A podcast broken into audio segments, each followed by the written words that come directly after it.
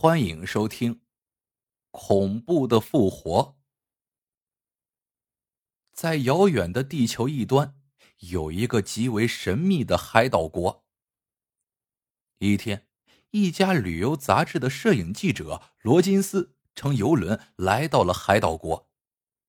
这一天，附近一座村庄的土著人正举行一场葬礼。那诡秘古怪的仪式让罗金斯感到无比的新奇。死者是一名青年男子。当这名男子的尸体被放入坟坑后，一个男人突然跳进坟坑，用利刀将他的脖子割断，然后才开始往坑里填土。这一幕更是让罗金斯看的是惊心动魄。他实在是不懂为什么要割断死人的脖子。由于语言不通，他无法与人交谈，这让他深为苦恼。罗金斯回到宾馆后，碰到了一个和他同种族的人。这个人个子高大，神情却很忧郁。罗金斯当即与他交谈起来，知道了他叫克拉姆，是个烟草商，负责大东公司在海岛国的烟草种植和收购。他女儿克拉尼亚。两个月前从家乡过来看他，却莫名其妙的突发高烧死了。具体病因至今没有查明。因为天气炎热，女儿的尸体无法运回去，只好在当地安葬了。女儿之死使他一直闷闷不乐。交谈中得知罗金斯是来自家乡的摄影记者，克拉姆很是高兴。他提议说：“咱们找个地方喝一杯。”行，罗金斯爽快的答应了。两人顺着大街来到了一家小酒吧，要了两瓶酒，边喝边聊，十分投缘。两瓶酒喝完，不觉有了些醉意。克拉姆建议去洗个桑拿浴，罗金斯连声说好。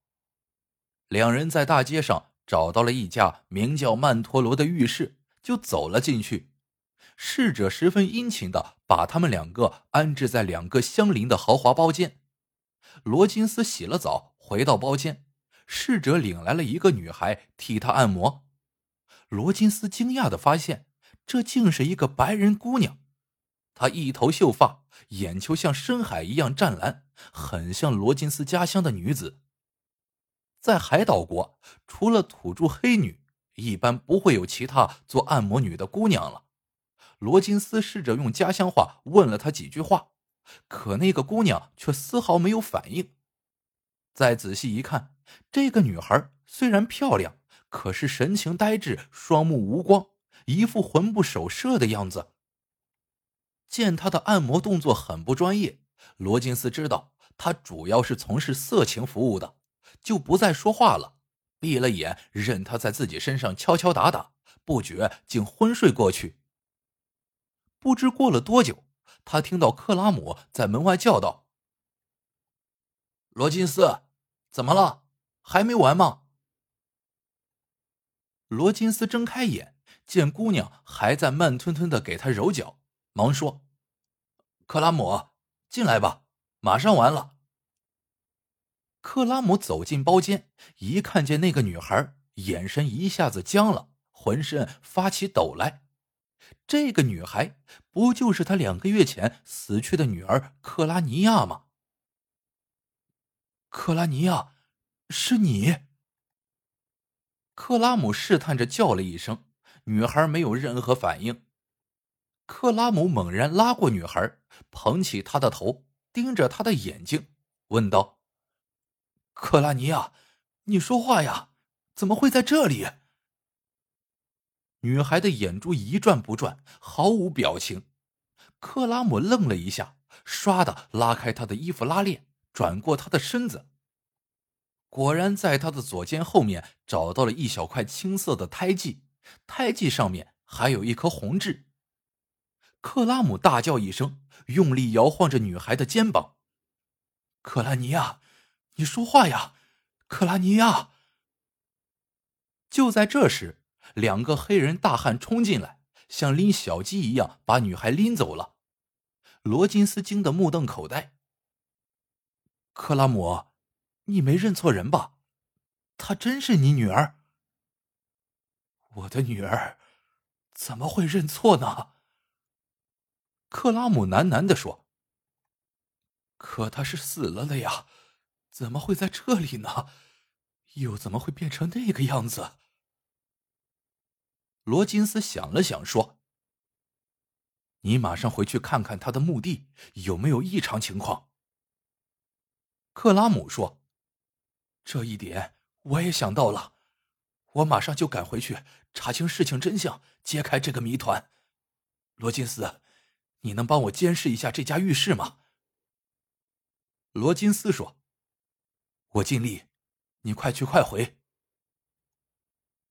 克拉姆走后，罗金斯真的负起了监视曼陀罗浴室的责任，经常在这家浴室附近转悠，还偷拍了一些外部资料。但没有发现有什么价值的东西。终于有一天，罗金斯看见那个浴室老板把女孩带了出来，坐上了一辆马车。他连忙悄悄的坐上另一辆马车，跟在后面。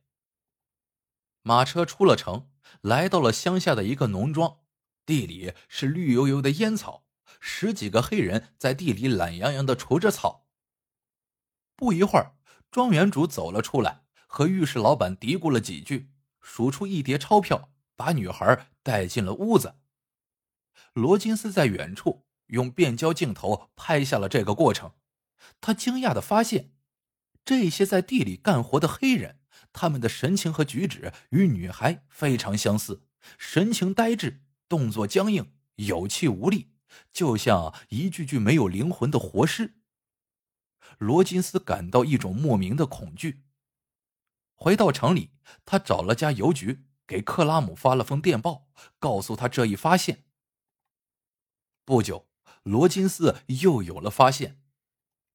一个当地土著人在训练克拉尼亚捡烟叶，他把一粒药丸塞进克拉尼亚口里，念了一通咒语，然后手把手的教他使用剪子，用对了就奖给他一片木薯，用的不对就给他一皮鞭。罗金斯气得浑身发抖，混蛋，竟敢把我们家乡人当做牲畜！两天后，克拉姆回来了，和他同来的还有海岛国当地警方派出的翻译和两名警官。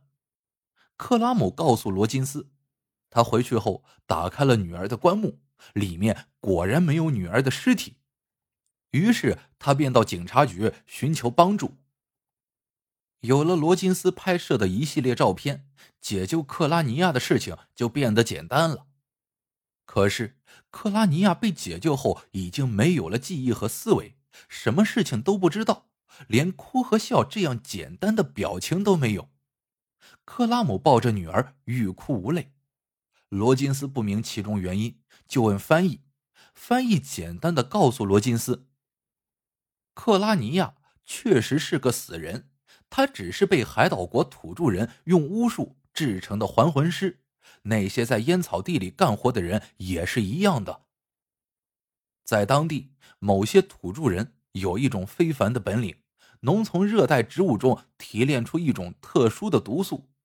这种毒素只要沾染到人体的皮肤，就能让人莫名的高烧死亡。人死后二十四小时内。他们又能用另一种毒素让死人还魂过来。开始时，这只是出于对仇敌的一种报复；后来，因为这些活尸能做一些简单的劳动，就逐渐演变成了一种人口交易。这在海岛国是一个公开的秘密，所以有的人家死了，担心尸体被偷去制成还魂尸，在下葬时就把死人的脖子割断。或者用大铁钉把心脏钉穿。原来是这样，罗金斯明白了。前段时间在土著人葬礼上看到了割断死者脖子的那一幕，原因就在此呀。罗金斯连连摇头说：“这太野蛮了，太可怕了。可是，他们为什么要对克拉姆先生的女儿下毒呢？”他可是一位友好的外国商人呀。翻译冷冷一笑，说道：“是啊，就是这位友好的克拉姆先生的烟草公司垄断了海岛国的烟草市场，把无数的海岛国人变成了他们的廉价活尸。所以，海岛国的土著们就用了这个古老的方法来报复他。好了，这个故事到这里就结束了。喜欢的小伙伴记得一键三连，也欢迎各位小伙伴在评论区里留言互道晚安。各位小伙伴们，晚安，做个好梦。